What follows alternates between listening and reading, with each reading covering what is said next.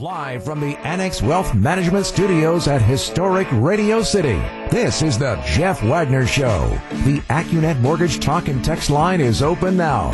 Give Jeff a call at 855-616-1620. And now, WTMJ's Jeff Wagner. Boy, listening to that weather forecast. Summer was here for two days. Now sounds like it's going to be gone for a while. It will be back. Hope you had a great weekend. Got a chance to enjoy the outdoors. I um I, I did. No complaints. Couple rounds of golf, good weather, couple meals outside with friends. Got to enjoy that as well.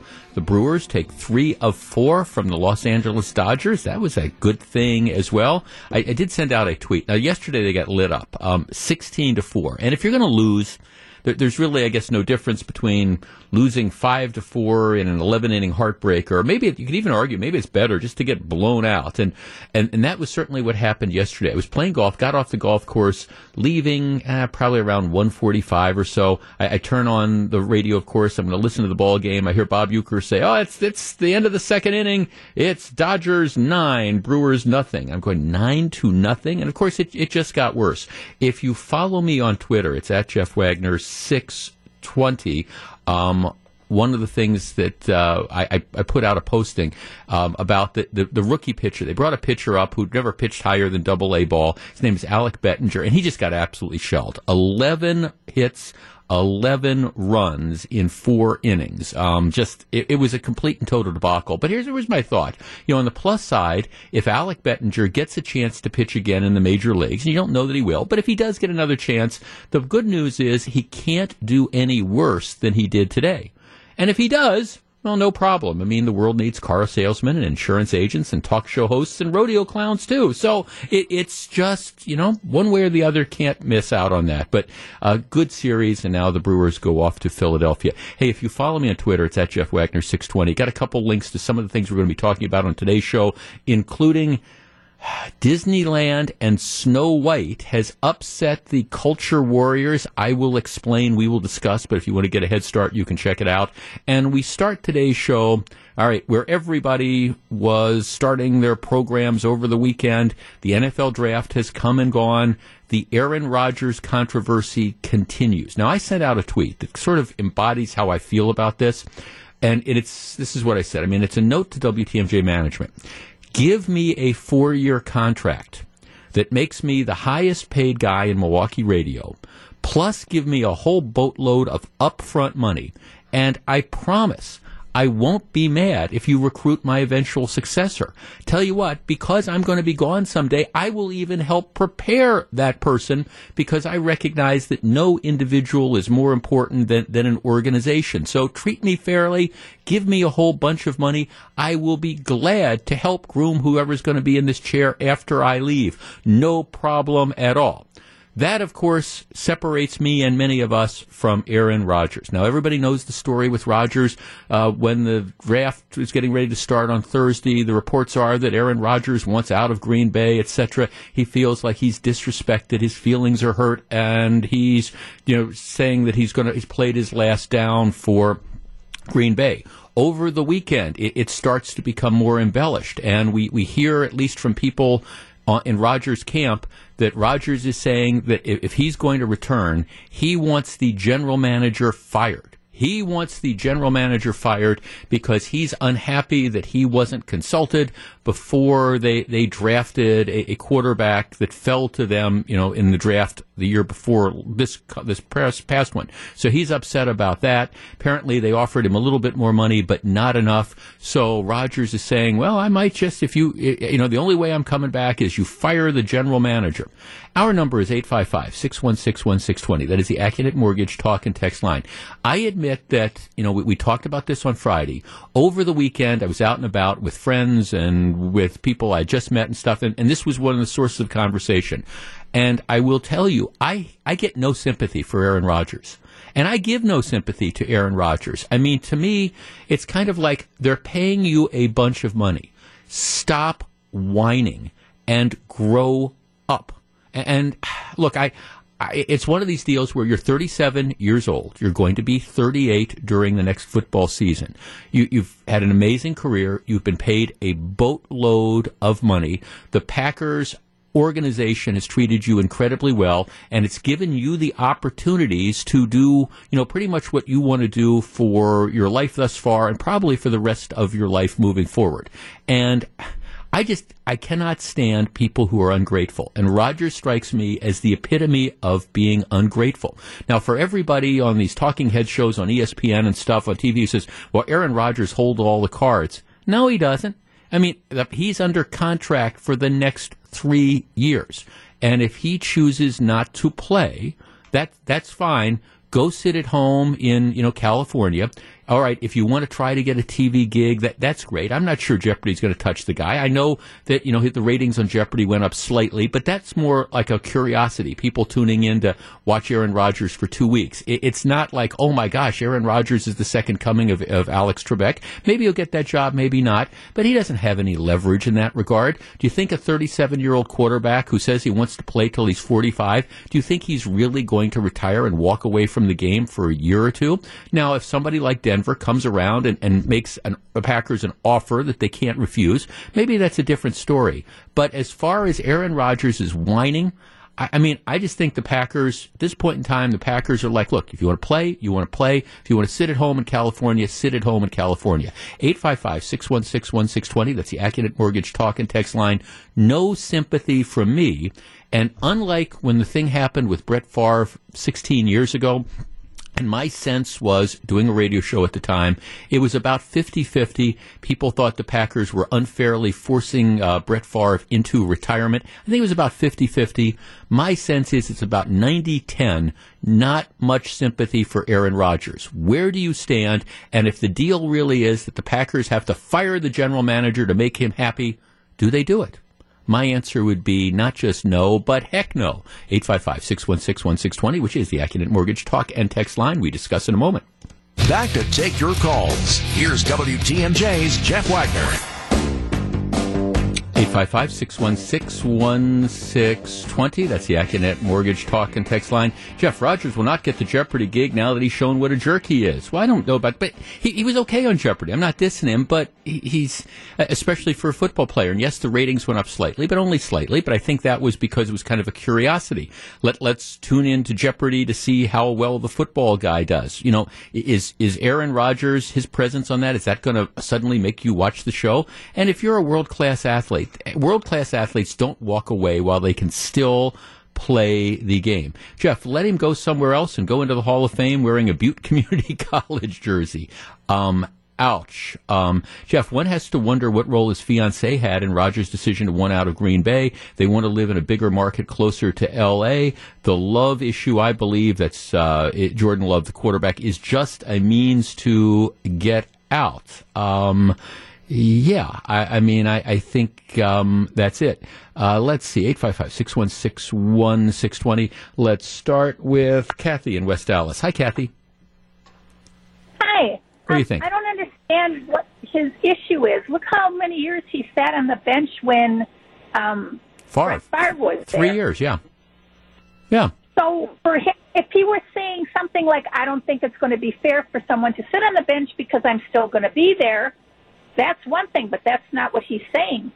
And then for him to ask to have somebody fired is like just well, well, well right, right. Well, I mean, it's, it's like what what do you you think? I mean, th- this is part of the problem where anybody thinks that they are bigger than an organization. I mean, the the, the Packers at some point in time have to pr- plan for the future, which is to your point, is exactly what they did. They they saw with Brett Favre that you know there there was going to be a time when Brett Favre would have to move on, and they they had the opportunity to pick Aaron Rodgers, and he's turned out to be an outstanding replacement for Brett Favre, one of the best quarterbacks ever. I'm taking nothing away from that, but now he's 37 years old. He'll be 38 this season. I think it would be irresponsible for the Packers not to be making plans for for somewhere down the line. And I think it's incredible that you have a player that doesn't get that. It, it's just, and I, I want the general manager fired because of this. Give me a break.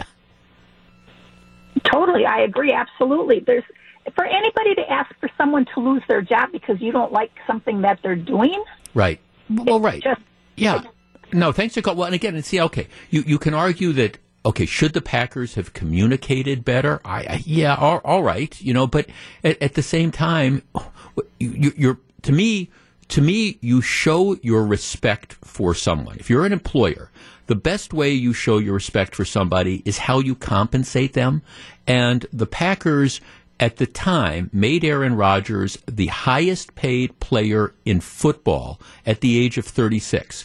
Plus, they gave him a boatload of upfront money. That's how you show your respect for somebody. And for Aaron Rodgers to think that, well, I, I just, I, they, they shouldn't even be starting to think about my replacement and I'm going to get my nose out of joint, it, it really, it, to me, it, it just again it, it shows ingratitude. And I've said this before. The the one, and I'm, I'm borrowing the line from George C. Scott in the movie Patton. But you know, whatever else people's failings are, you know, the Patton character would say, I, am not ungrateful." And and Aaron Rodgers is being incredibly ungrateful, and that's taking nothing away from from his talent.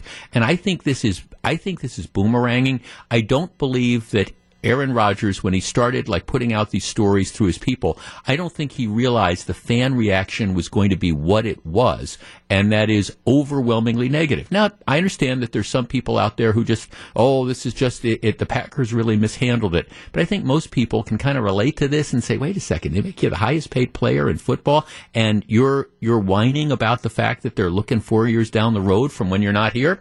Let's talk to uh, Nick, who's in Green Bay. Hi, Nick. You're on WTMJ. Nick. Nick, Nick, Nick. Okay, let's try Bob in Greenfield. Bob, you're on WTMJ. Good afternoon. Hey, Jeff. Um, I'm a little more sympathetic with him. Um, you know, like in 2010 when we won the Super Bowl, we've never replaced or never had that good a group of wide receivers since then. You know, they've just gotten worse and worse, and the league has gotten more pass orientated, uh, quarterback driven, and you know they never seem to um, be willing to uh, invest in a free agent wide receiver or draft one high. The three guys that this this uh, GM drafted, you know, one of them got cut the first year, the highest, and I'd say in general, uh, most of the Packers wide receivers wouldn't be on a lot of NF, oh, NFL okay, Bob, uh, let, rosters. But okay, let me um, let me stop you for all this. Okay, last year, the, well, well, right. Last year, the Packers went thirteen and three and were you know in in the NFC Championship game. Year before that, they went thirteen. The year, thanks. I'm sorry. The year before that, they went thirteen and and three. They've won the North Division for you know how many years? You know, and and, and they can't exactly get over the hump. It, it's not like they're I don't know, you know, pick. It's not like they're the Jacksonville Jaguars. I mean, this is a team that has has had incredible success. So for everybody who says, well, they you know they haven't invested in the team and they haven't made the, these changes, well, uh, they, they've won. They've, they've put out most years a, a, winning team. Now, part of that is because of Aaron Rodgers, but my, my God, they went 13 and 3 last year and his nose is bent out of shape. They went 13 and 3 the year before that and his nose is bent out of shape.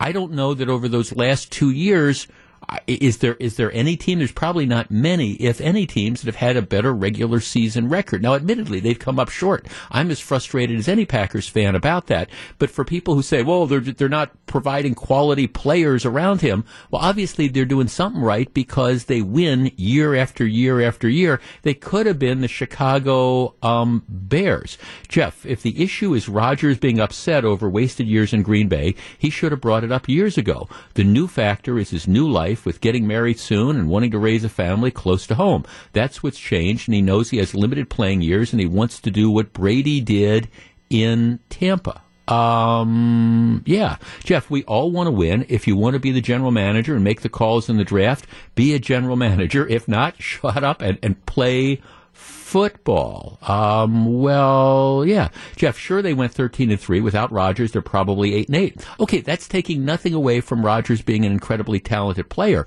but but at the same time, you've got a team that's drafting towards the end of every round for year after year after year. And and could they have brought in another player or two and would it have made a difference? Who knows? That, that's woulda, coulda, shoulda. But it's not like the Packers haven't produced a winning team. Jeff, I'm not a Tom Brady fan, but he would take less money so that they could have better players on the team to win. Being a lifelong Packers fan, I would love to see Aaron compete with Brady's legacy, but I think he threw it all out over the weekend. I, I think he did um, too. Jeff, I think this has a lot to do with the girlfriend. Why didn't this all come out last year when they made the trade? Jeff, it's a business. They don't need permission from an employee to hire a backup. You better learn from them, Aaron Rodgers he's being extremely insecure or being extremely arrogant. Neither is a good look for him. No, I, I, I agree with that. Jeff, I agree with you on most everything. However, they could have shown Rodgers some more respect last year and just told him they were going to do it. Yeah, I, I think I, if you want to fault them for communication, I don't know that they went into that draft planning to draft Jordan Love as a quarterback. Um, I, I don't think they thought Jordan Love was going to fall to him. Just like 16 years ago, they didn't think Aaron Rodgers was going to fall all the way to whenever it was their turn to draft 17, 18, whatever that was, when they had Brett Favre. So, I mean, I don't know that the plan was always to draft Jordan Love. I think they thought Jordan Love would probably have been gone. So, what are you supposed to do? It's draft night, and you're, you're planning to take a quarterback or, or, a cornerback or a wide receiver or, or, whatever, and you start to see this player who could be at some point in time in the future your next franchise quarterback, and he starts falling lower and lower. What are you supposed to do? Pick up the phone and call Aaron Rodgers and say, "Hey, Aaron, I don't know if you're watching the draft, but we might have a chance to get Jordan Love, and and how do you feel about it?" That's just not that's just not the way the the railroad works. And from the perspective of Aaron Rodgers, they pay him a ton of money. That that's how you show somebody what their worth is. And if you really cared about the organization and your legacy, I think what you would do is commit yourself to recognizing, hey, there's going to be a time when I'm not here. So instead of whining about this, I'm going to do what I can to help groom my my successor. Now, in fairness, Brett Favre was, I am told, absolutely awful to Aaron Rodgers for the first couple years. I think it took him a long time to kind of get over that. And I think Favre probably re- regrets some of the way that he treated Rodgers in the beginning. But Rodgers certainly didn't learn anything from it. Well, in any event, I, I don't know how this is going to play out. Nothing. There's if you read the Denver papers and stuff, the, Denver is apparently the, the the first choice, and a lot of people in Denver think that after June 1st, because you can make a trade after June 1st, and the salary cap hit goes from like 30 for the Packers goes from like 37 million to 12 million, and there's a, a lot of packages that are are being discussed um, for various players and stuff. And maybe that's the most logical point, and I don't think anything's going to happen until after June, but I w- June first. But I will tell you, I think Aaron Rodgers has lost. I, I think he's lost a lot of respect from the fans, and I, my my guess is my sense is it's about 80 20, maybe 85 15, maybe 90 10 people not sympathetic with Aaron Rodgers. And to circle back to where we started this, like I say, WTMJ management, you want to make me the highest paid personality in Milwaukee radio for a four year deal. Give me a bunch of money up front. I will gladly take that and I will gladly help groom my successor. But that's just me. Back with more in just a minute. You're listening to Jeff Wagner on WTMJ.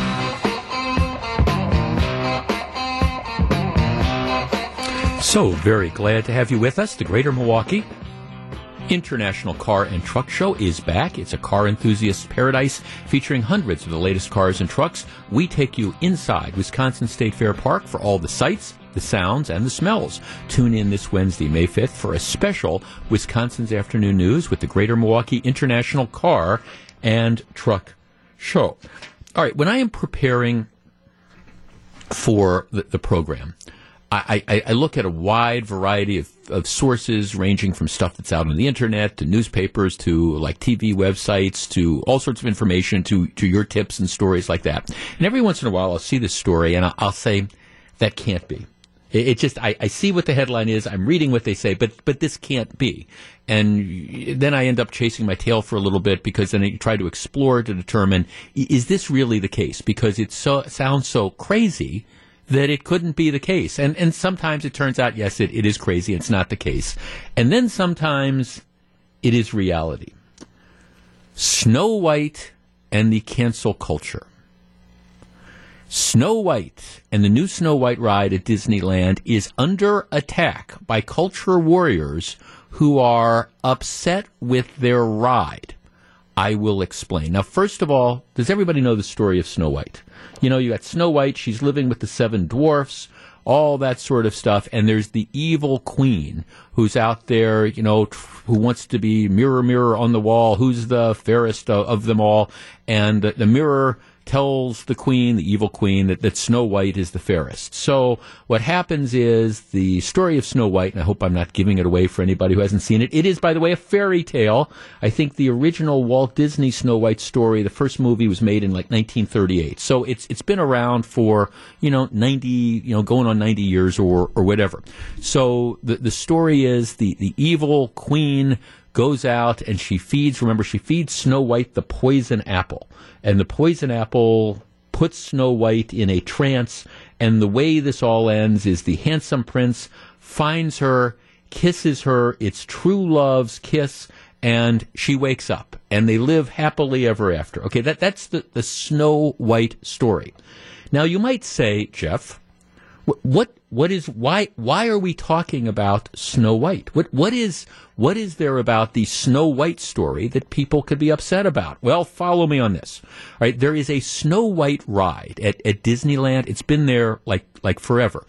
And during COVID, Disneyland was closed down. They just opened up the, the park last weekend they used the time that Disneyland was closed to revamp a couple of the rides, including the Snow White ride. And apparently, they, they, completely reimagined it. The, the original Snow White ride was kind of, it was described as sort of like dark and scary for kids.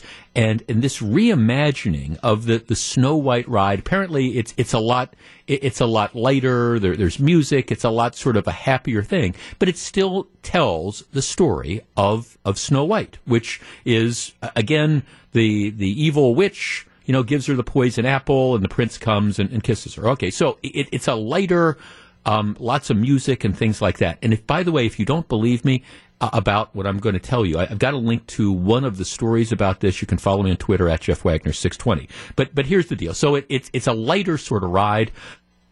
And you know more of the happy dwarves and things like that. All right. So what what is the, the problem? Well, as we know, in the Snow White story, at the end, Snow White is saved when the handsome prince arrives, kisses her, she wakes up, they live happily ever after. All right. I am not exaggerating this. I quote from a review, which is otherwise a, a, positive review of, of the ride. I quote from a review in the San Francisco Gate, but this is not the first story about this. Um, Snow White has apparently, unknown to me, been controversial for a couple years. All right, here's here's what the um, they described in the issue. The ride now culminates in the true love's kiss scene, in which the prince, believing Snow White to be dead, kisses her, breaking the queen's curse that had put her into the deep trance. A kiss he gives to her without her consent while she's asleep, which cannot possibly be true love if only one person knows it's happening noted reviewers at the San Francisco Gate. Let me read that again. A kiss he gives to her without her consent while she's asleep, which cannot possibly be true love if only one person knows it's happening. I continue from the review. Haven't we already agreed that consent in early Disney movies is a major issue? That teaching kids that kissing, when it hasn't been established if both parties are willing to engage, is not okay it's hard to understand why the Disneyland of 2021 would choose to add a scene with such old fashioned ideas of what a man is allowed to do to a woman, um, especially given the company's current emphasis on removing problematic scenes. Why not reimagine an ending in keeping with the spirit of the movie and Snow White's place in the Disney canon, but avoids the problem? All right. Our number, 855-616-1620. That is the Accunet Mortgage talk and text line. This is the Snow White story. Handsome prince shows up, kisses the sleeping Snow White. She wakes up. All is good. They live happily ever after. You have the culture warriors who are now upset with Disney saying it's 2021. This is don't they know about the rape culture and the lack of consent? How can you suggest that a, somebody can come up and kiss somebody when they are sleeping and, and that that could possibly be all right, much less lead to a happy ending? 855 616 1620. That's the Accunet Mortgage Talk and Text line. My simple answer would be it's a fairy tale, it's a story. And anybody who thinks that the ending to Snow White promotes and uh, promotes the, the rape culture, they've got more problems than Snow White. 855 616 1620. That's the Accunet Mortgage Talk and Text line. What do you think? We discuss in just a moment. Should Disney scrap the ending of Snow White because, well, it, it promotes sexual assault of women? Or is this just another one of these classic examples of the perpetually correct, the politically correct, and the perpetually offended looking for something to be upset about?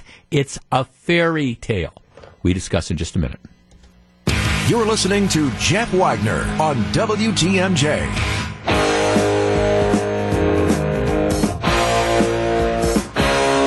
Swear, stuff like this just makes my head want to explode. 855 616 1620. That's the Accunet Mortgage Talk and Text line. If you're just tuning in, Disneyland reopened last Friday in California.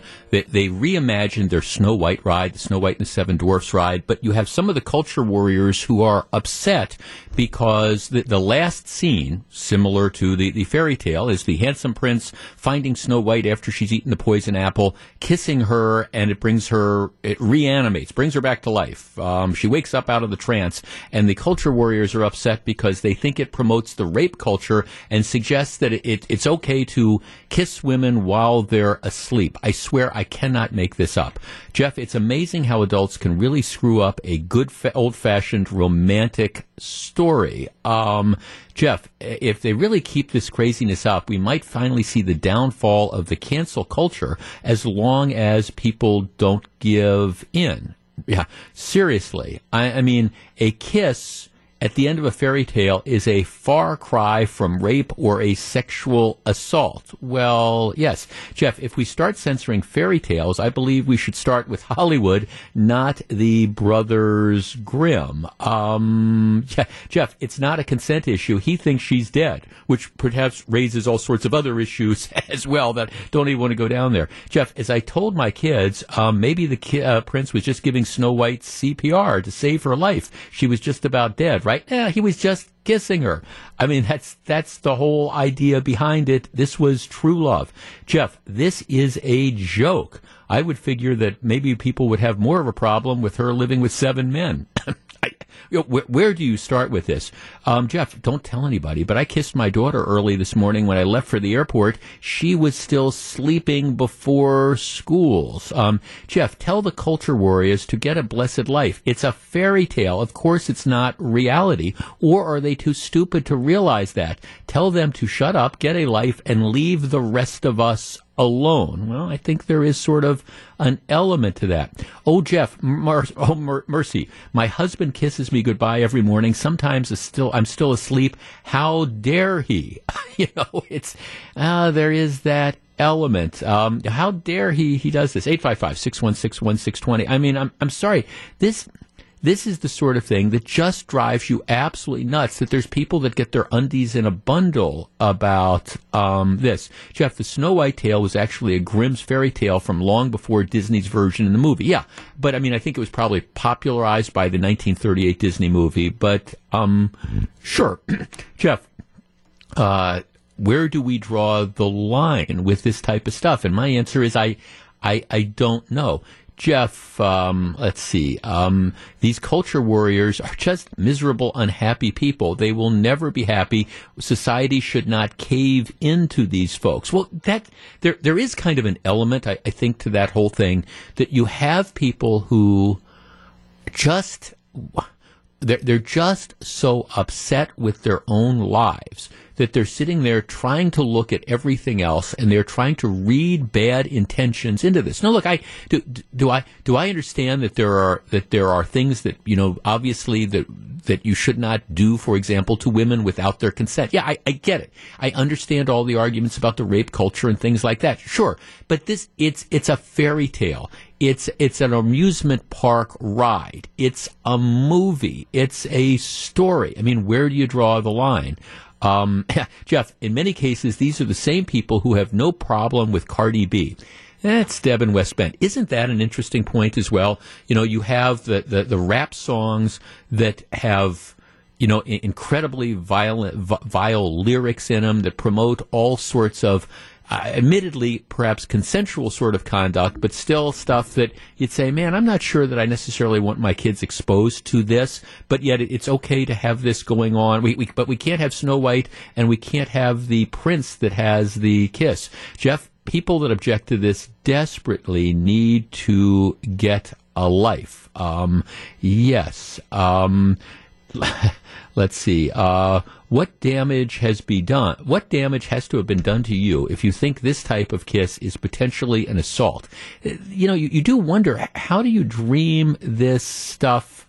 You know, how, how do they dream this stuff up? Jeff, how many parents do the same thing to their children as long as they're asleep? Baby kiss on the forehead, kiss on the cheek while they're sleeping? Well, well, yeah, I think that's it. Jeff, clearly people who have problems with the Snow White ending have serious issues, not the least of which is the familiarity with the story. This is not the first time the prince sees Snow White. Also, Snow White sings a song wishing for her true love to find her. The prince believes Snow White is dead and in his sorrow gives her a chaste farewell farewell kiss can't believe they're so hypersensitive. Well, right, the, but the argument is that, that Snow White is asleep. So even if this is in fact her true love, the fact that she's asleep means she can't consent, which means this is an example of promoting the rape culture. And how can we send this message to children? I don't even know what to say sometimes. Back with more in just a minute. Speaking of the out of control culture, cancel culture, this is Jeff Wagner. Coming up right after the news, I've got another story. This involves a popular game show, Jeopardy. A contestant and it doesn't include Aaron Rodgers. I will tell you, and we will discuss as well. But again, get ready for your head to explode when you hear this one. Um, last weekend was an interesting date. Um, Arlington International Racecourse, the Arlington Racetrack in Arlington, Illinois. Which, if, if you're a, a, horse racing fan or even just kind of a casual fan, chances are you, you've probably been to it. That that track has been there for a long time. It started running in 1927. It was the subject of a, a, massive fire in the 80s, and then at a cost of staggering cost, like $100 million, they, they rebuilt the Arlington track. It, it is really, it is a majestic place, and it's a lot of fun to go to. I try to go there once a summer, you know, we uh, we used to take my niece and my nephew down there, and you know, we'd, we'd kind of make a day of it, and, and it's lots of fun. Well, the horse racing industry has kind of fallen on tough times over the last several years, especially with the advent of casino gambling. Arlington International Racecourse, which is a beautiful facility. It is owned by Churchill Downs, the, the race company that, that owns like Churchill Downs, where the Kentucky Derby was run, and other tracks around the country. Um, Churchill Downs has been in, a, in, an ongoing fight with the Illinois legislature, and apparently they, they have announced that the Arlington International Racecourse, the track, it's up for sale. And everybody believes that this will be the last year that you will have horse racing at, at Arlington. And it's just a darn shame. it, it is because it's a wonderful facility. But I think what Churchill Downs wants to do is that they're really they're more into being in the casino business than they are being in the horse racing business. And there's a couple other casinos that they are either going to be opening or already run in Illinois. So the idea is we sell off Arlington, we, we make a bunch of money by selling it to condo developers or, or whatever because it's an incredible uh, site, and then we just concentrate on, on these casinos we run and we can make more money. Th- that that might be the, the way the business shakes down. But it's going to be just a darn shame for people who enjoy horse racing or just going down and, and having fun, you know, on a, on a Saturday or, or Sunday during the summer. I bring this up because, like I say, there's a story in the Chicago Tribune about this today, but smart money says that this will be the last year that there will be horse racing at Arlington Park in, in Chicago or north, the northern suburbs of, of Chicago. There will be one more horse track in the Chicago area. That's at Hawthorne, but that, that's not a particularly nice track. And then there's, you know, one, one other track that they run horses in in downstate Illinois. But Arlington's always been just a fun track. It, they spent a lot of money. It's a beautiful facility. I bring this up because if you have been somebody that's gone down there occasionally over the course of the last like hundred years, you, you might want to mark your calendar to say, hey, I got to get down here this summer because if you don't get down there this summer, chances are you're not going to ever have a chance to get down there. And again, it, it, it's just too bad. I understand it's business realities and things like that, but it appears that this will be the last year for the Arlington International Race Course, and I'm I'm really sorry, but you know that now. So if you're planning a Saturday or Sunday or a Friday afternoon or something, um, make your arrangements now because um, pretty soon it's going to be gone. All right, when we come back, mass hysteria for 2000 art. I will explain. Live from the Annex Wealth Management Studios at historic Radio City, this is the Jeff Wagner Show. And now, WTMJ's Jeff Wagner.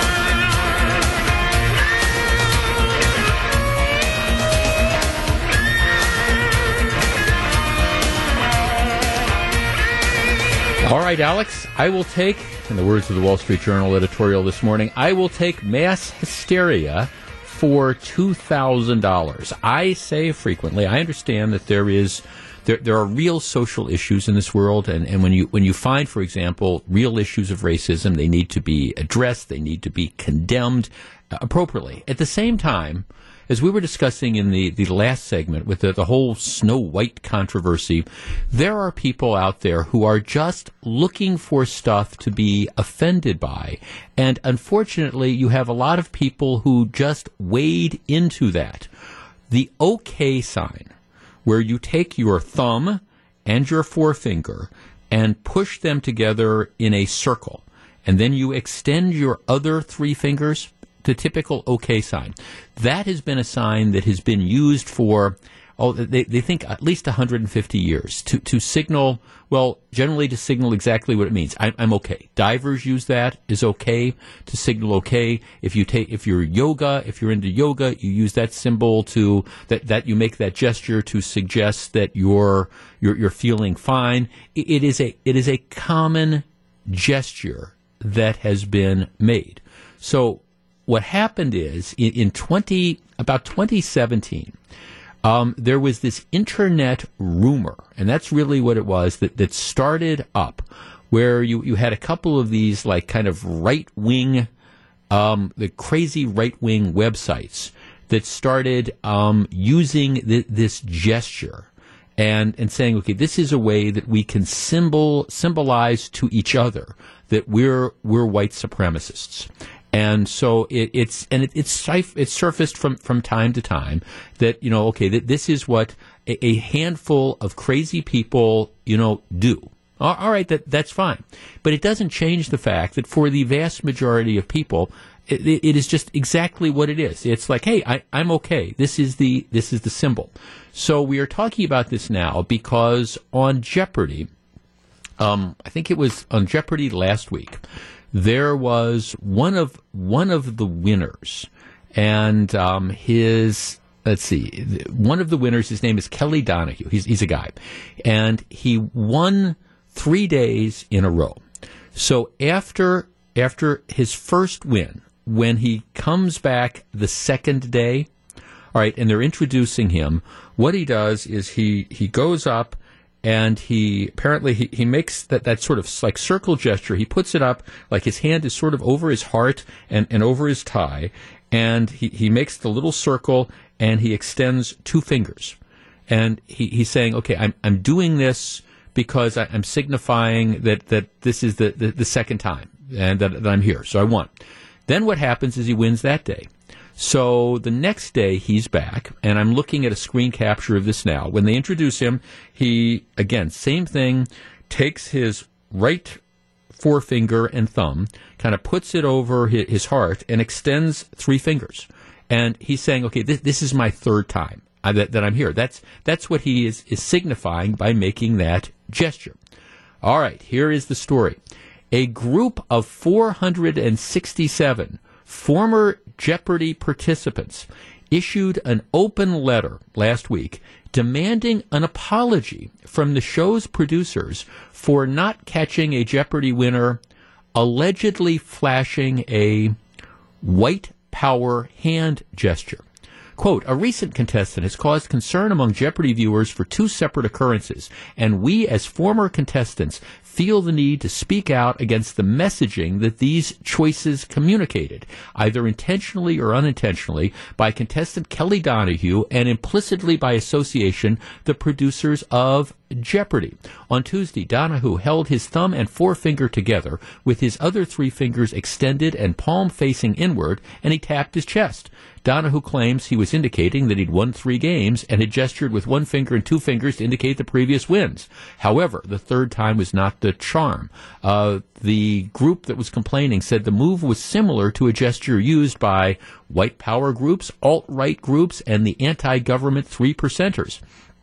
A couple of years ago, a contestant uninten- unintentionally wagered a monetary amount that used numerical values co-opted by white supremacist group, and since the total didn't affect the outcome of the game, Jeopardy digitally, digitally altered the numbers in the version that aired.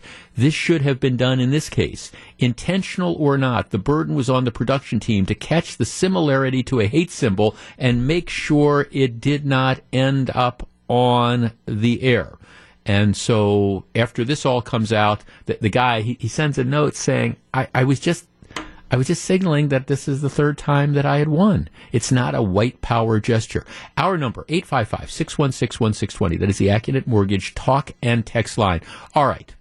At, at what point in time do we say e- enough is enough?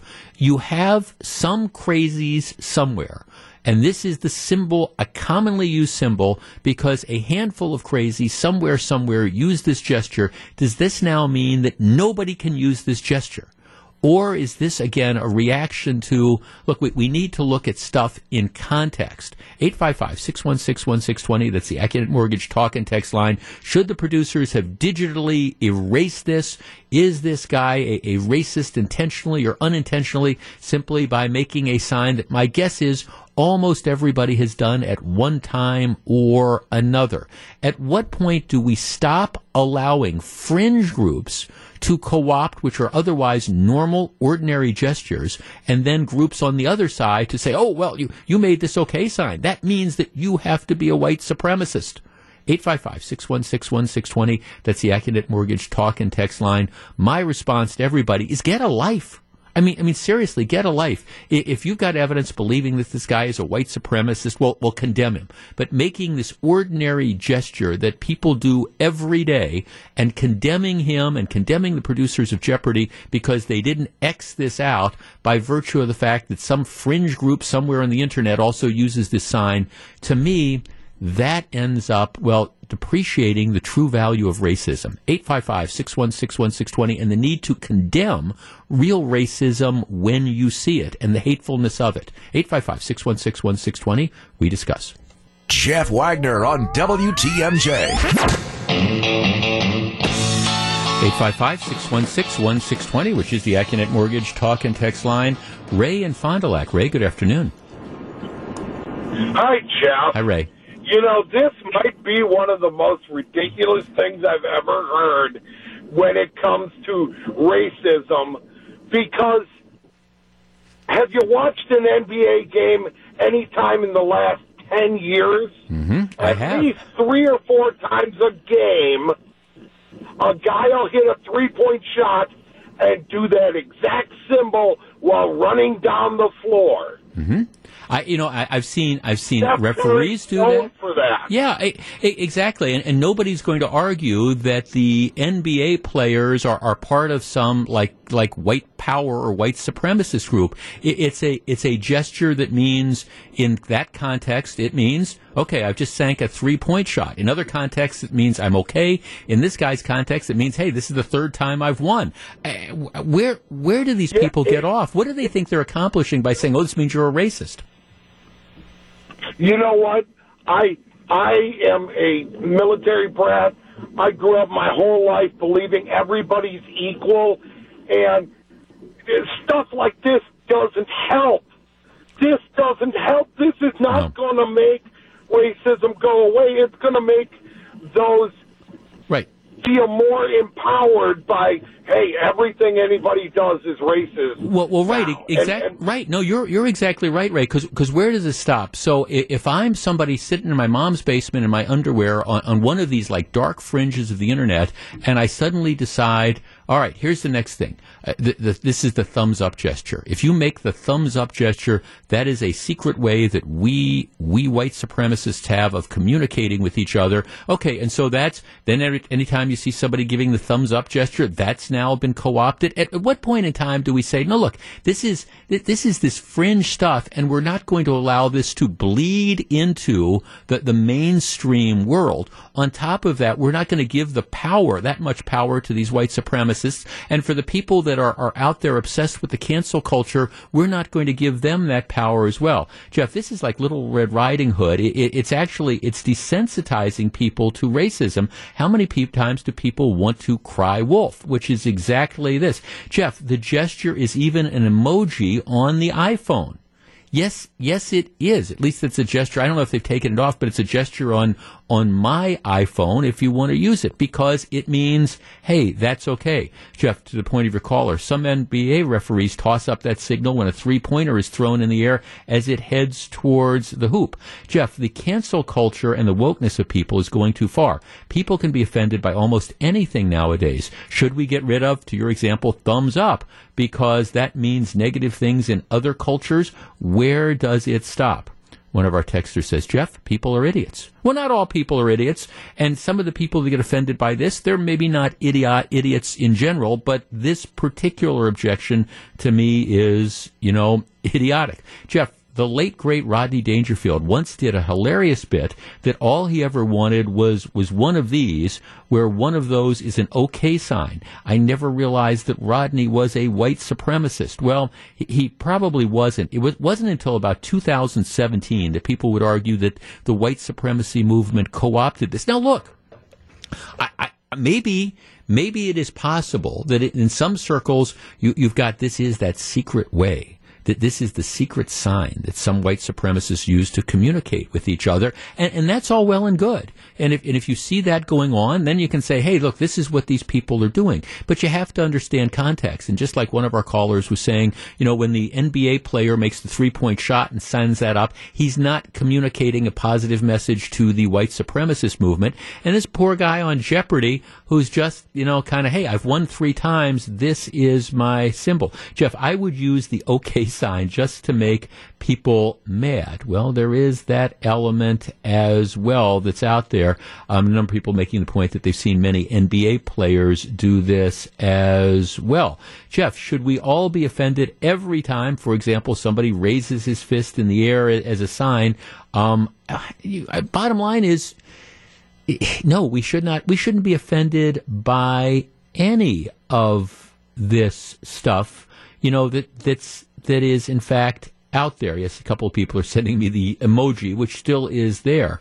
Um, Jeff, the group think cancel culture mentality plays right into the progressive playbook of divide and comp- conquer.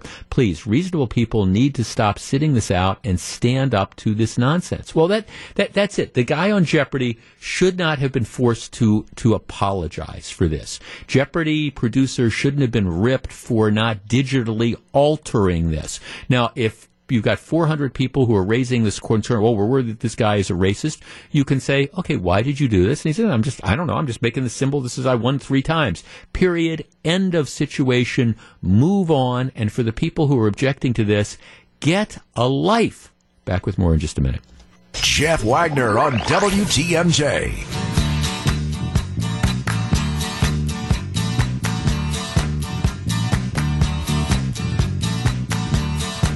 So the other day, I was channel surfing looking for something to occupy some time, and I came across the movie Moonstruck. Rue producing the show today and always. You've ever seen Moonstruck?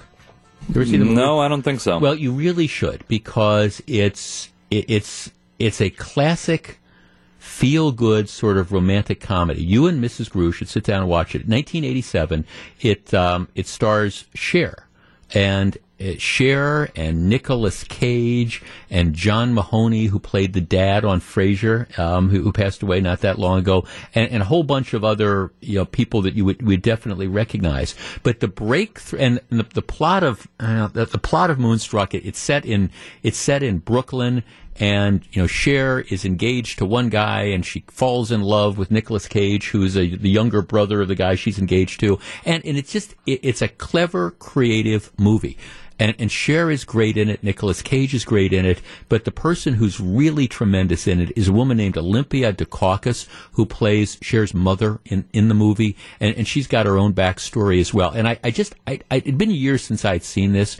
Cher won an Oscar for her performance, and Olympia Dukakis won an Oscar for her performance as the mother. I had forgotten what a good movie it was. So it's on there, and I said, oh, I think I'll give this a chance.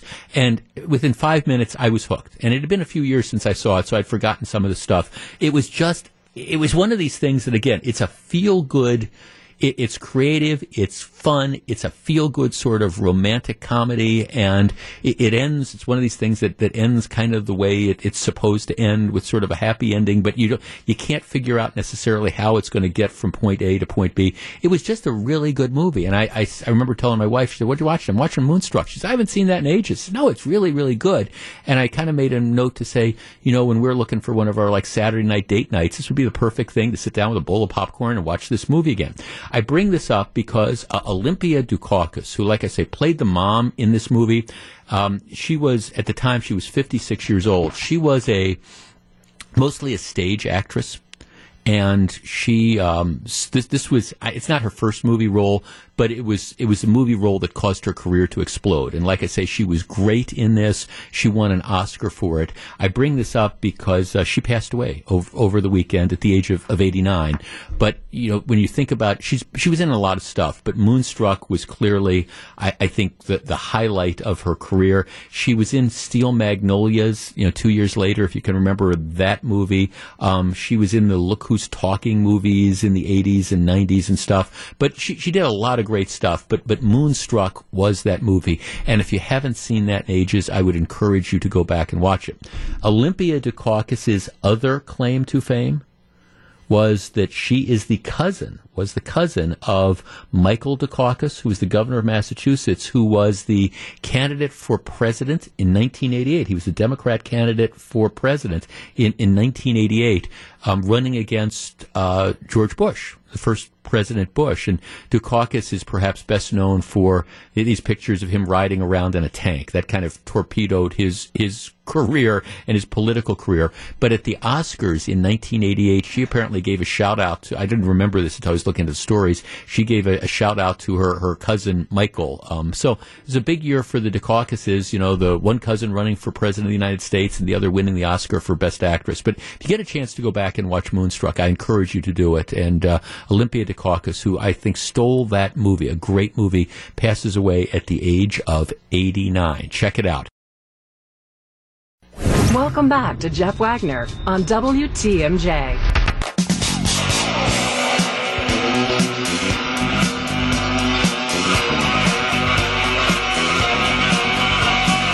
So very glad to have you with us. Um, the more details we learn about this shooting Saturday night at the Oneida Casino in Ashwaubenon, the, the more questions it raises. Let me share with you uh, a report that the Green Bay Press Gazette is just out with. Now, the, the authorities have announced that the shooter was a 62 year old guy named Bruce Pofahl. Um, he shot and killed a 32 year old man. Um, he shot and killed uh, another man, seriously injured a 28 year old in an attack that began at the restaurant inside the um, Radisson Hotel and Conference Center, which is attached to the, the casino. The reports that are coming out today are saying the guy is the former, the, the shooter who was killed by the, the police in their response. The um, shooter was the former food and beverage manager um, at the restaurant who was fired earlier this year and was not allowed to be on the property. Okay, well, it, it gets it gets worse, and it raises a number of questions. And, and, here's what the story says. Let me share it with you. A gunman who killed two people and injured a third at Duck Creek Kitchen and Bar was under a restraining order, but still allowed to possess firearms after he harassed and threatened a former co-worker. Um, and it talks about how the, the 62 year old guy show up, shot and killed these people. Police shot and killed the man outside the building. Um, he was fired from his job as the restaurant's food and beverage manager earlier this year. He was not allowed on the property. Okay, now here's the new details. According to court records, Brown County Court Commissioner Paul Burke granted a temporary restraining order against Pofahl, that's the shooter, on March 9th. So, you know, less than two months ago, on behalf of a restaurant employee who Pofahl had previously supervised. The employee in court documents filed that month said Pofahl had sent her threatening text messages and emails over the course of a few weeks that included pictures of her home and threats against her family. Pofahl made comments like, time's up in the messages, according to the employee. She said the behavior continued after, even after police contacted him multiple times. Hotel staff were also aware of the situation and shared her concerns, which was undoubtedly why the guy was not allowed to be on the property. Burks, that's the court commissioner, granted a permanent restraining order with the employee on March 23rd permanent restraining order. So that says you're not you're not allowed to have any sort of contact with the person that you've been threatening. Records indicate, though, that the court did not find quote clear and convincing evidence that the respondent, that would have been Pofahl, may use a firearm to cause physical harm to another or to endanger public safety. Okay, now let me just stop there. I'll continue with the, the story, but I'm, I'm trying to imagine this you you you have this as your former boss who is sending you threatening text messages and emails including pictures of your home, threats against your family, and making comments like time's up in, in the messages. And the court commissioner doesn't find clear and convincing evidence that the respondent may use a firearm to cause physical harm to another or to endanger public safety. To which I would say, okay, what, how how do you interpret the the you know times up expression when you're sending a picture of somebody's house and threatening their family? Pofahl did not attend the hearing on the restraining order after telling court officials in a letter that he had concerns about COVID 19 safety at the courthouse. I'm sorry if you were looking at me, you'd see an involuntary eye roll. Pursuant to COVID pandemic criteria, I'm a member in a vulnerable population having high pressure, high blood pressure, and um, diabetes. So this is yet another example, and, and I understand that when we, we, we talk about these these mass shootings and we try to look back sometimes you have these these cases where le- legitimately you look at the, the person who, who perpetrated this and you go, man, never saw that coming. J- just never saw that coming. Oftentimes, though, it's it's not that at all. You, you look and you say, well, of course, th- this had all the red flags. And remember the, the shooting in Indianapolis outside the FedEx thing? You know, the, the mother, you, you had one of these deals where the mother had called the police and said, you got to take these guns away from my kid because, you know, he, he's talking about suicide by cop. And so the police go, they interview him, they, the guy gives up a gun and they never pursue it anymore. And then he goes out and buys a couple more guns and shows up outside the FedEx facility and shoots people. Well, in this particular situation, you have somebody who, for whatever reason, was known to the court system. I mean, he's, he's in, he is making threats against former employees after he has been fired. It is of such concern that apparently the, the people at the casino and the, the Radisson, they're aware of this. He's barred from the grounds. The judge apparently finds that there is enough evidence, and this isn't hard to believe, if you're sending multiple emails to somebody threatening their family and saying time's up, etc., cetera, et cetera, it's not too hard to figure out, you know, why you would issue a restraining order, and in this case, a permanent restraining order, but, but you don't, you, you don't make the guy surrender guns. I mean, what what is, what is the purpose of this? If somebody is threatening somebody else's life, what is the purpose of of just doing half a loaf, not at least causing some sort of investigation to go on and determine, hey, what's going on here, and and is this you know, should we be concerned about it? And the answer is obviously yes. Now, look, if, if the judge, I, I understand there was a restraining order. And so obviously the 62 year old shooter, he, he, wasn't hampered by the restraining order. He was barred from the grounds. He, he went back there. And I don't know if he was looking for this woman or, or not, but the, the sense is, you know, he, he ended up shooting a couple other people that were, that were there on the scene. But, but he was known to authorities. See, that's the frustrating thing. He was in the system. They issued a permanent restraining order, but in this case, the court commissioner was unwilling to take that extra step and say, hey, we're, we're going to make him surrender his firearms. What more evidence would you need that somebody poses a, a threat to other people? And in this case, you wait until it's too late. They end up acting out. Now, look, I understand hindsight is 2020, and it is entirely possible that even if he had been ordered that he had to surrender his guns. It is entirely possible that he might not have done that. It's entirely possible that he might have found some other way to get firearms, etc. And, and, we don't know where these guns came from, but we, we know that despite the fact that the court system had a chance, had a chance to try to intervene to take guns away from the guy, they didn't. And as a result, you have multiple people, two people who are dead in addition to the shooter, that makes three, and somebody else who, who's injured. So whenever we talk about you know, all, all these, you know, the, the gun control issues and, and, things like that, and how do we deal with mass violence? My, my starting point is when you have people who are on on the radar screen uh, of law enforcement and the court system, you, you have to you have to deal with them.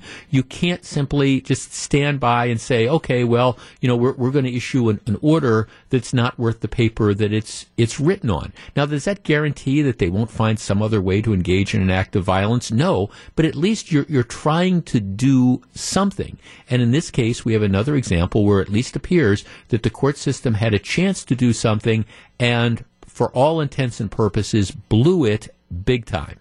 Back with more in just a minute. This is Jeff Wagner on WTMJ.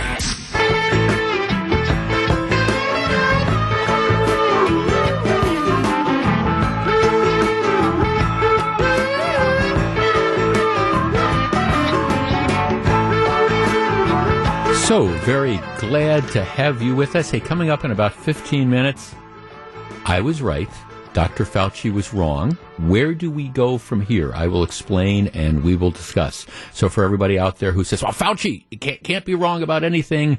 Well, not necessarily the case. We'll discuss and I'll explain. I, I mentioned this story last week because it, it's sort of a, an object lesson for all the people out there who are the defund the police crowd. And, and you know who you are. The folks who believe that, you know, we, would be better off without police on the street and that police are uh, essentially, you know, racist occupying forces. Well, I mean, tell that to people who, who need police officers. I mean, j- just think about what happened at the Oneida Casino in, in Ashwaubenon, you know, over the weekend.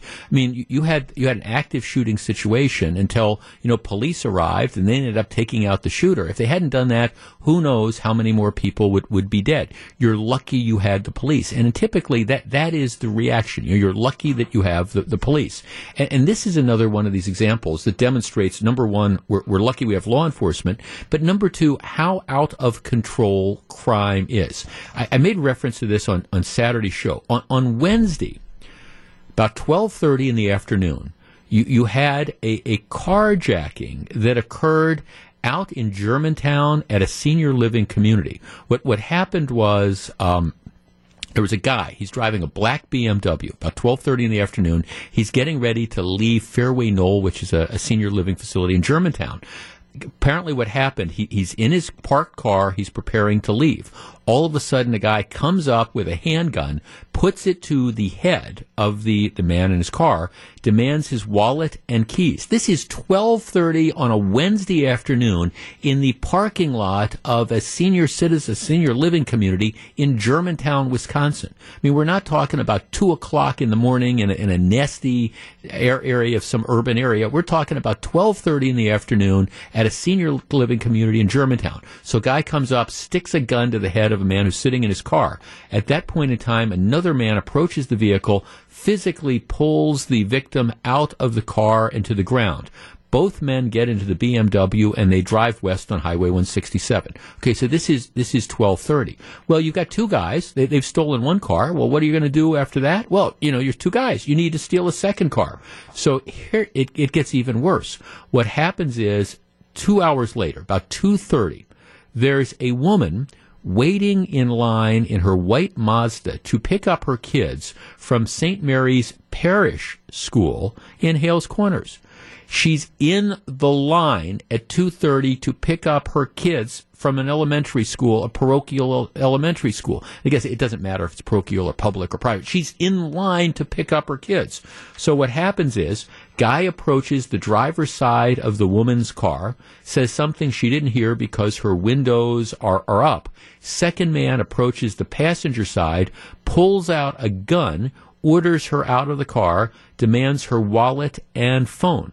The woman complies. So the two jump in her vehicle, drive off. It was found that the next day, woman's phone and wallet were not recovered.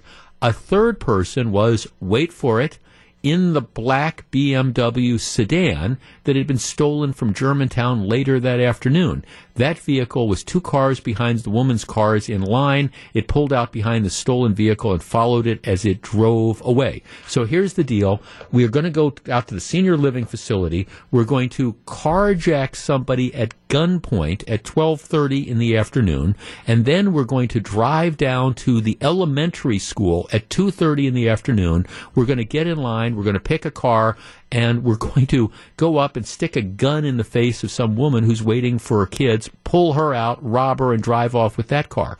And now the authorities are saying, well, we, we think these are connected, which isn't necessarily the greatest part of that's not the most difficult part of police work because the car that was used to drive the people to the school to car for the second carjacking was the BMW that was stolen you know two hours ago before. So yes it, it, it's all the same thing. But th- what's scary about this and what needs to be scary for everybody is that thieves around here are getting more violent and they're getting more brazen. I said this on Wednesday or Thursday when we first talked about this, and I say it again.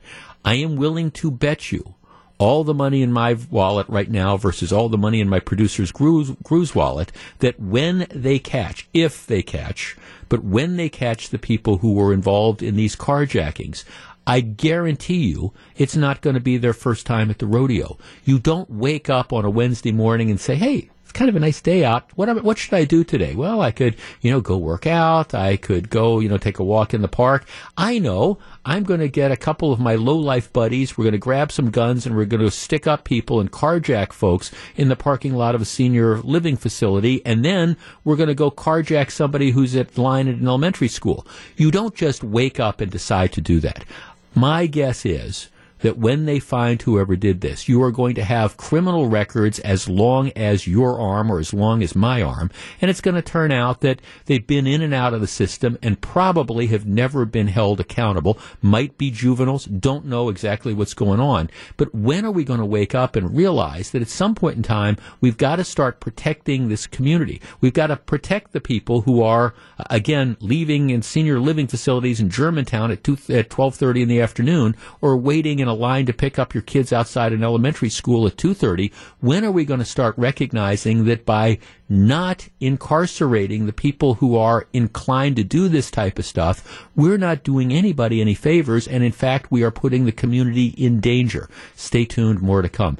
When we come back after the news i was right. Dr fauci was wrong. Where do we go from here? I'll explain Live from the Annex Wealth Management Studios at historic Radio City, this is the Jeff Wagner Show. And now, WTMJ's Jeff Wagner.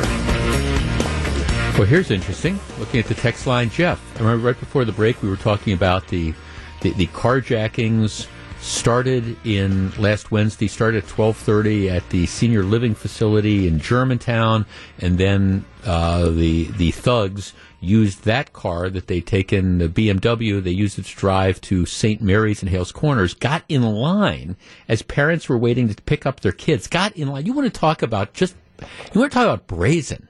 And and then got out of the car and picked some woman in a white Mazda to to carjack her car. Um, got a text, Jeff. I'm the St. Mary's mom that was carjacked. Just heard you telling my story. Thank you for sharing. Well, I'm sorry that you you had to go through that. And I uh, again, hopefully they will catch the people that are brazen enough to do it. And I I stand by my comment. My guess is not their first time at the rodeo. Probably been through the system on multiple occasions, had their wrists slapped, and were not deterred for doing this. Here's another text. Jeff, my mom and dad live at that senior living facility in Germantown. After it happened, my mom texted me saying, as if we don't have enough to worry about. Wow. Okay. Anthony Fauci was wrong. I was right. All right, how can you say that? Danny Fauci can't be wrong about anything. Don't you understand? Fauci is God. Whatever Fauci says, we have to do. In Fauci, we trust. Well, I, look, I, I, and I've said this before. I mean, I, I think Dr. Fauci is well intended. I, I think one of his big problems is that he has been overexposed in that he just can't say no to any interview anywhere. And as a result, he, he, ends up sending mixed messages and contradicting himself. He'll say one thing, and I believe me, I understand the science changes. I, I understand that, you know, a year ago you might have thought COVID 19 was one way you know, six months later you learn something new. So I understand the science changes, but Fauci changes with, with the, the breeze. You know, he'll say something on a TV show on Sunday, and then Wednesday he's saying something diametric, diametrically opposite, or saying, well, I didn't really mean to say that on Sunday. So anyhow, what, what's the, the latest change? For the longest time, Dr. Fauci and others have been saying what we need to do is herd immunity. Remember that that's the phrase. Herd immunity. We we don't come out of this pandemic. We, we come out of this pandemic when we get to herd immunity, which is a point where so many people have immunity, generally through vaccinations, that there's just not enough people out there who are left to spread the disease. That's the whole idea behind herd immunity.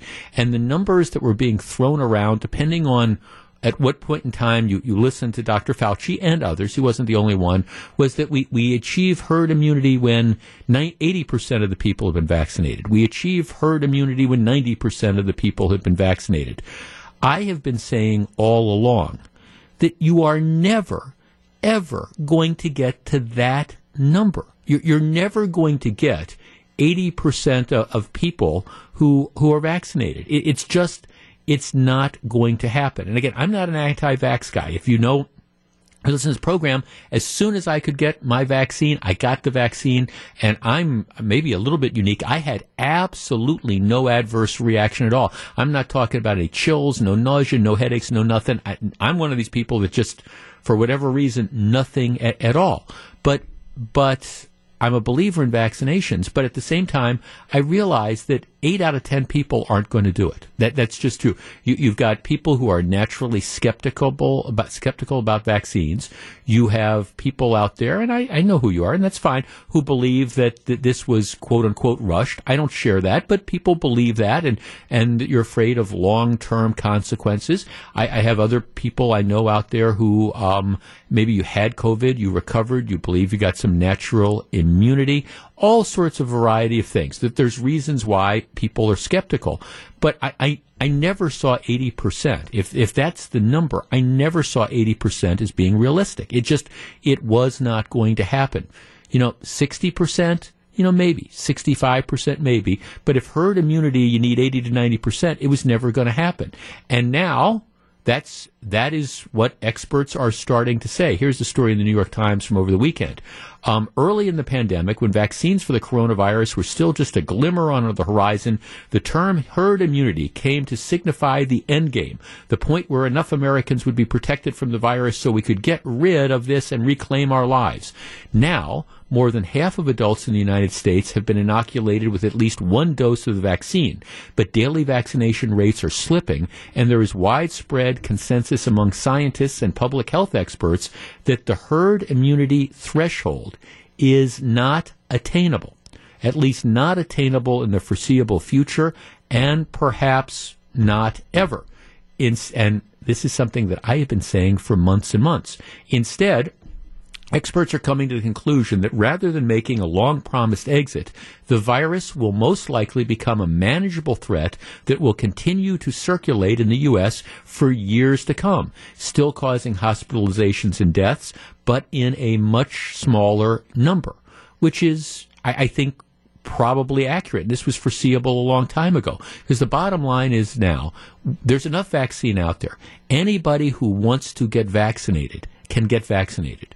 Anybody who's wanted to get vaccinated has had the option to do it. So now, if you haven't made the decision to do it, the question is what, what's going to motivate you to do that? And that's why the numbers of people lining up to get vaccinated are dropping dramatically because the people who wanted it, they, they, they've got it.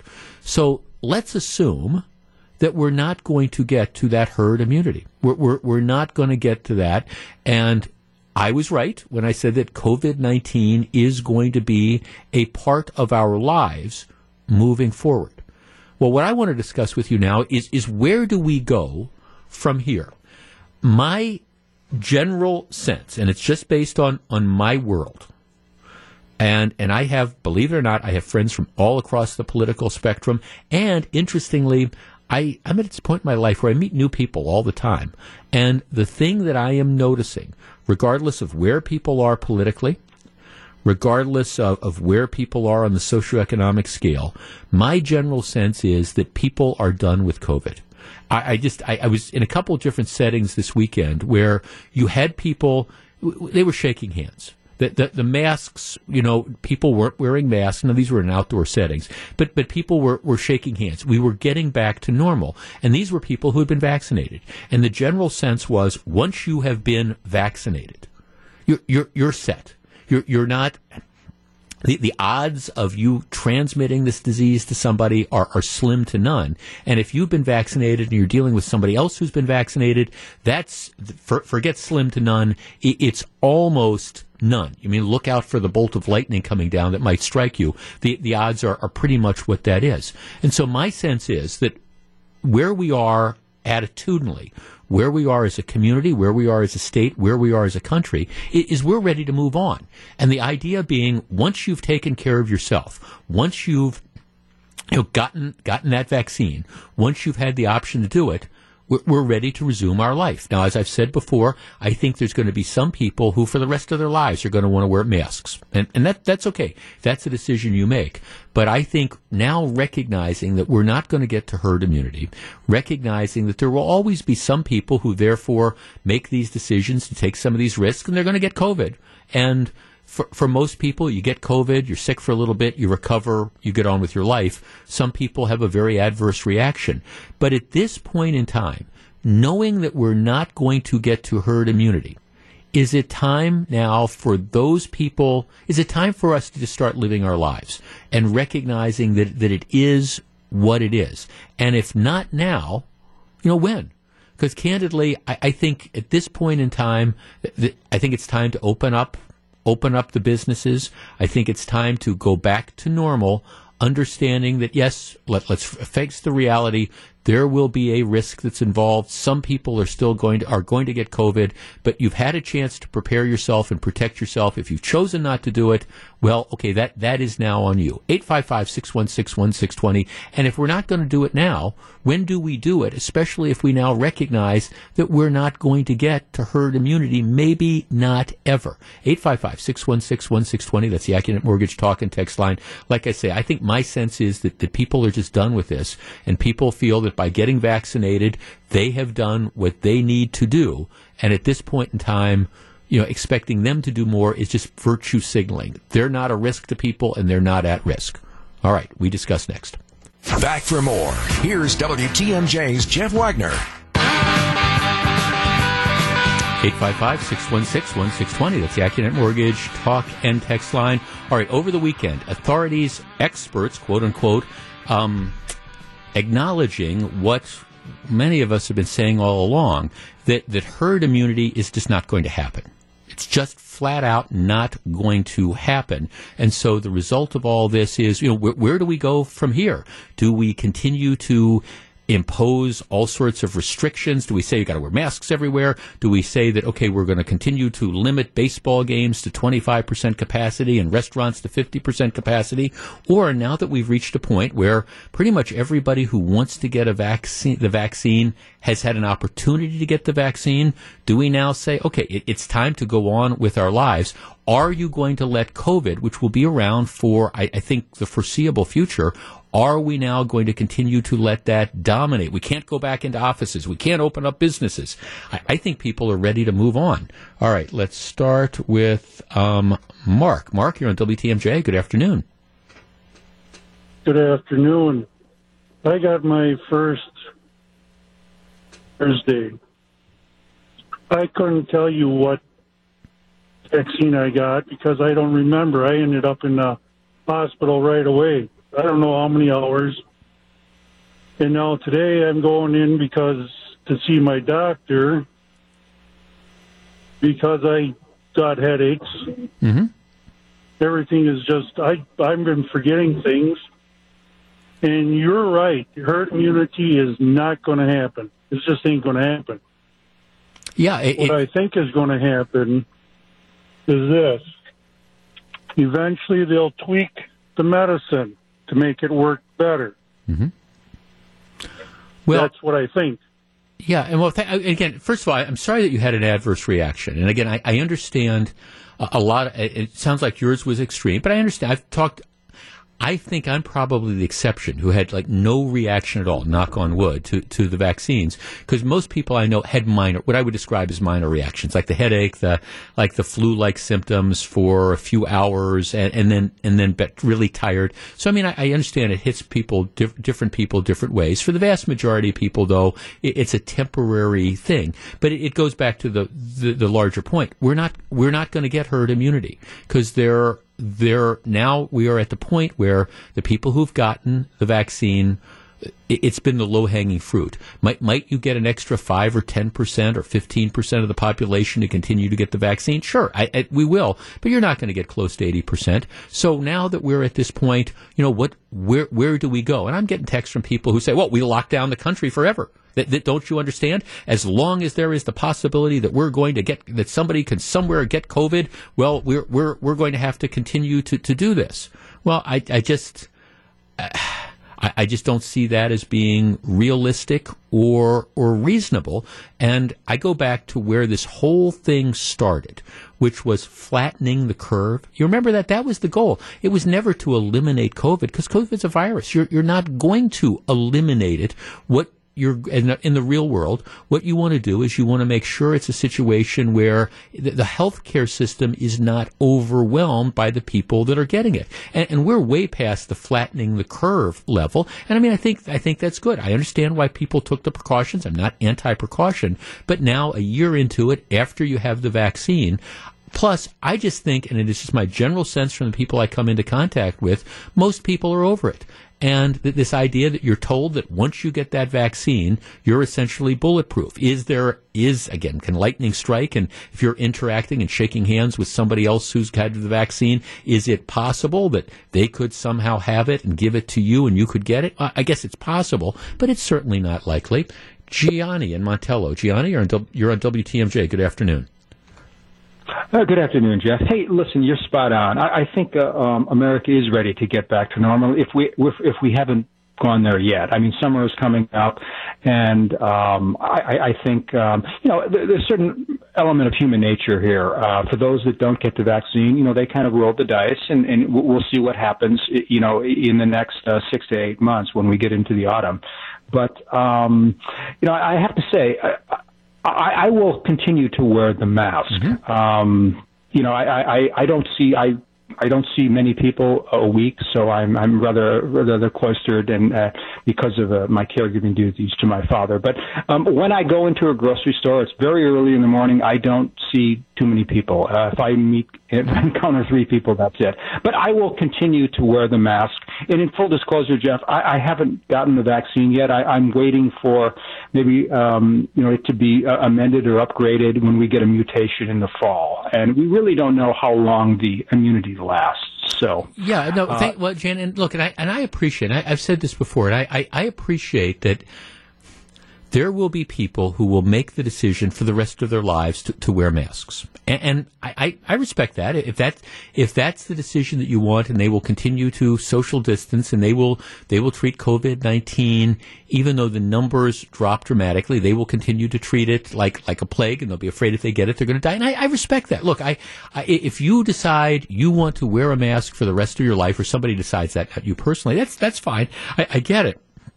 But, but th- these artificial restrictions that we are putting on business at this point in time, saying that, you know, we, we, we can only have 25% of people at, at a baseball game, you know, saying that um, we, we, we can't have people sitting at Fiserv Forum watching a basketball game, saying that we have to have limits on the, the size of gatherings, saying that, um, you know, we, we want, again, artificial limits on the number of people who can go into restaurants or bars. It's time to move away from that because w- there is this degree of protection.